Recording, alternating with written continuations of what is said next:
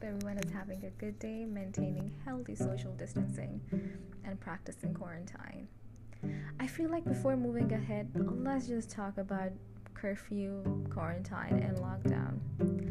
These three words are haunting all of us, regardless of where you are in this world. These three words are gonna get you, and it's not going to be fun. You know, being in quarantine taught me a lot of things mostly self reliance and enjoying my own company. Having to be the only child in the family, it feels like uh, at times that I am ba- I am the one babysitting my parents. You know, they're getting old, and so am I. And, you know, it's just the circle, the sli- the the cycle of life is changing.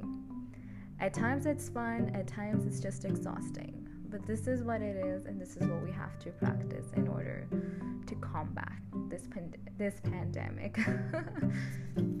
so, I welcome you all to the very first episode, Tea Time with Zara. This episode will last as long as my tea will. So, let's just start.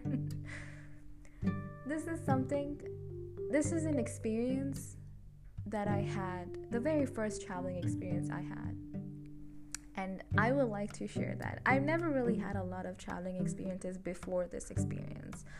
Mostly because living in a brown family, it's difficult for a girl to travel by herself. You know, let a, traveling to to your friend's house is something different, but traveling to another country is just another story for another time. For this time, you know. So my first traveling experience by myself. I mean, I've been traveling as a toddler, but with my family. But by myself happened about two years ago in 2018 when I was 20 years old. And that too because of some unfortunate events that I had no choice but to travel by myself. As my mother was back in Karachi, I was here. My dad was sending me off, and he was really upset because I was going alone by myself. So it was, you know, I try to enjoy as much as possible. I am a responsible adult, let's just say that. But I do have my moments when I am a little bit not as responsible as my parents would like me to be. And I do see why they're so afraid to let me go off alone. So this happened when I was traveling from Qatar Airways. Not a long flight. It doesn't take as long as it takes, you know, to go somewhere off abroad. Like we're in the middle, we're still in the Middle East, and it's not that far. And Pakistan is not that far anyway. so it happened when I was traveling from Qatar Airways. Everything was perfectly fine. I was enjoying myself, being being myself, and you know, taking one moment at a time, not getting overwhelmed by you know be, being by myself because I need someone to speak to in order to survive and everything was completely fine. I had a perfect aisle seat. Nobody was sitting next to me. It was off season, and you know it was the most peaceful experience I was I was having. I was enduring. But then, but then, before arriving to Karachi, we had a sudden turbulence to the point where I started praying. or I started continuously praying and thinking about my parents. You know how how there's a moment in your life when your life flashes in front of your eyes, but you can't really do anything about it because you're in this situation and you're not really in control of it. It's out of control. You're panicking, your heart is pounding, and there's absolutely nothing you can do. You can just sit and pray and pray that you survive and pray that you tell your parents that you're okay. So, as the turbulence continued, I started to pray and I started to just, you know, close my eyes and started to think about all the nice things I have done in my life and started to think that oh maybe this is not karma, maybe this is this is a dream, this is a dream. And then it stopped. But instead of arriving in Karachi, we ended up landing in Oman. Now, we never really had a chance to go inside the airport of Oman. We were just sitting in the airplane for at least five to six hours and had no contact from the outer world. when we asked, when I asked the flight attendee, attendees what was really happening, they couldn't really respond. The only three things they would say, and it would change each time, would be, "Oh, we ran out of fuel. Oh, the weather was really bad. Oh, we couldn't contact the air, the air towers in Karachi, and hence we couldn't land." And that made me wonder, what is happening? Are is this some kind of a a joke? Is are we did someone, you know, uh, kidnapped us? Uh, what is it that is happening? I was panicking, and I could only imagine how worse my parents would be feeling. Now, in Karachi, you know, one of those arrival boards, it said that my flight has been landed. And as brown parents are, my mother was waiting at the airport two hours before my flight was about to land.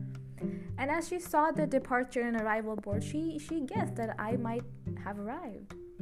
But when she didn't see me, that's when the panic began. She started to begin to call my dad in Kuwait. My, my dad was asleep. He woke up. He was panicking himself. He couldn't understand. He couldn't catch what was really happening. Because from Qatar, it said the flight has been, you know, taken off, but it hasn't really arrived in Karachi. But in Karachi, it says that it has arrived. Now, on the other hand, me in the airplane thinking about so many things, mostly about my parents and my nephews and my niece. What am I am I going to be just sitting here for, you know, for how long? And I remembered at that moment that there's I have an extra few, you know, fils and KD in my cell phone. And maybe I should just try calling my dad. Maybe I should just see if this last ray of hope would get me somewhere. So I took my phone out. I called my dad. And out of nowhere, the call connected. I called him up, and the first thing he asked me was, Are you alive? And it was really funny because I was panicking. But him asking me that just made me laugh. And I said, Yes, I am alive. I am completely fine. If something bad were to happen, you know, you didn't see on the news. And then he went and then he went silent. And in that moment I realized you shouldn't be joking about deaths to your with your parents if you're in a situation like, you know, in like I am in. He went silent and he said, when you have kids, you'll understand what I'm saying. And then obviously I stopped laughing too and I said, you know, I'm sorry, but it's just we're in Oman and we have no idea what's going to happen. I mean, I do have a little bit of an idea. We won't be staying in the airplane for, you know, much more long, but I think it's going to be longer than I anticipated. He told me yes, okay. He kept it very short and formal, and I could see why because he didn't want me to mock him anymore. and then I told him that please tell my mom that I'll be okay and I am okay and I can take care of myself. Please trust me. I don't want you to panic and I don't want myself to panic. And let's just, you know, just be in this together and we'll be fine. We all will be fine. I promise. And after that, I couldn't call him again because I ran out of my credit, my balance. And, you know, in that moment, I realized if I had, if I ever had a first hand experience before this experience, you know, of, so, of solo traveling, I would have been more prepared. I wouldn't have been this insensitive and I would have an idea what could go wrong. So my parent, my dad, my father called my mom, who was she was waiting for me at the airport. She was sobbing because she couldn't find me, and he told her that what was really happening. The fact that she got upset that I didn't call her instead of I called my dad confused me, but I could see why why was that happening anyway. And instead of me arriving in Pakistan at 7 in the morning, I got there around 2 in the afternoon. And when I got at the airport, it felt like I'm a celebrity because there were so many people. My mom was surprisingly really happy and excited to see me and a little upset. I could see that. When she came up to me, she hugged me and she said, and This is why I never let you travel alone.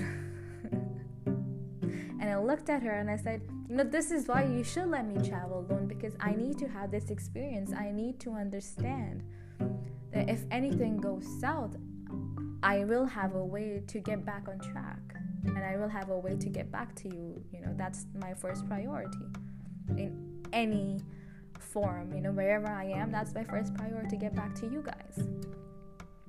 Then we went back home. Uh, we called my dad and we told him that, you know, I had an adventure. Let's just, you know, calm down and I'm fine and let's just continue with our day. The point of me telling this story on the very first episode is that we all need to have this solo traveling experience. I think it tells us a lot about ourselves and how we handle a situation. I feel like right now, me telling this story, I sound super calm. But I was panicking too. But then I thought if I were to be panicked so much, what is going to happen with my parents? If I call them and if I start sobbing and if I start, you know, uh, complaining, yelling, and crying, it wouldn't be any beneficial to either one of us. And we don't want that. We really don't want that to happen. I also think that traveling shouldn't be this expensive because it's useless. There, I mean, I get it, but it's it should be affordable. I mean, you know, so that we all could have this experience where where we could understand what we can do in order to, you know, if something goes bad. But I feel like in this in this society and in this culture, it's very difficult for that to happen. At least for where I come from, it's it's going to take millions of millions of years for that to happen smoothly. I mean, I'm sure it happens anyway. Traveling solo, female traveling happens anyway. But smoothly is what I what I wish that it could happen with full security. I think the fact that my parents were so afraid to let me travel alone to Pakistan uh, comes within the fact that it's unsafe and that even though you try to save yourself and like protect yourself, there's always this there's always these people who would always target you somehow one way or another and will put you down one way or another and I think that's what makes our parents so afraid to let us go by ourselves. It's not that they don't trust us, but it's just that they don't trust the society. And they don't want anything else to happen to us. In some way or another, that could give us a benefit. That could give us the security we desire. But it would make us unable to survive when they're not around. I mean, my personality is something that I could survive in whatever situation you place in because that's how I have trained myself. That's not something what my parents have trained me into. But not a lot of girls are, like that. I mean, it's okay for boys. You know, boys can literally do anything and nobody would bat an eye. But it's kind of impossible for girls to place themselves in those situations. Because A, you have these society rituals that you have to follow for like for the dead people. And b you have you are installed with so much fear that if something goes wrong you're the only one who's to be blamed. My story is just another story. It's not something grand. It's just an experience that i have had it's something what i like to tell it's, it's something what i like to share on the very first time i meet someone because it's honestly a little bit interesting and a little bit like, oh, how did that happen? But it also tells me and the other person that staying calm and understanding of what is going on is super important and is super vital. Regardless of how you're traveling, where you're traveling, taking care of yourself is important, and staying calm if anything go- goes wrong is also important. Trusting yourself more than trusting others you're traveling with is also important. Wherever you are, just stay safe and just be that person who could allow themselves to trust themselves only. And that's it. I hope you guys had fun listening to what I had to say, and I hope you guys come back. You know, this is my first time, and just take care, please. And let's just beat this pandemic together. bye bye.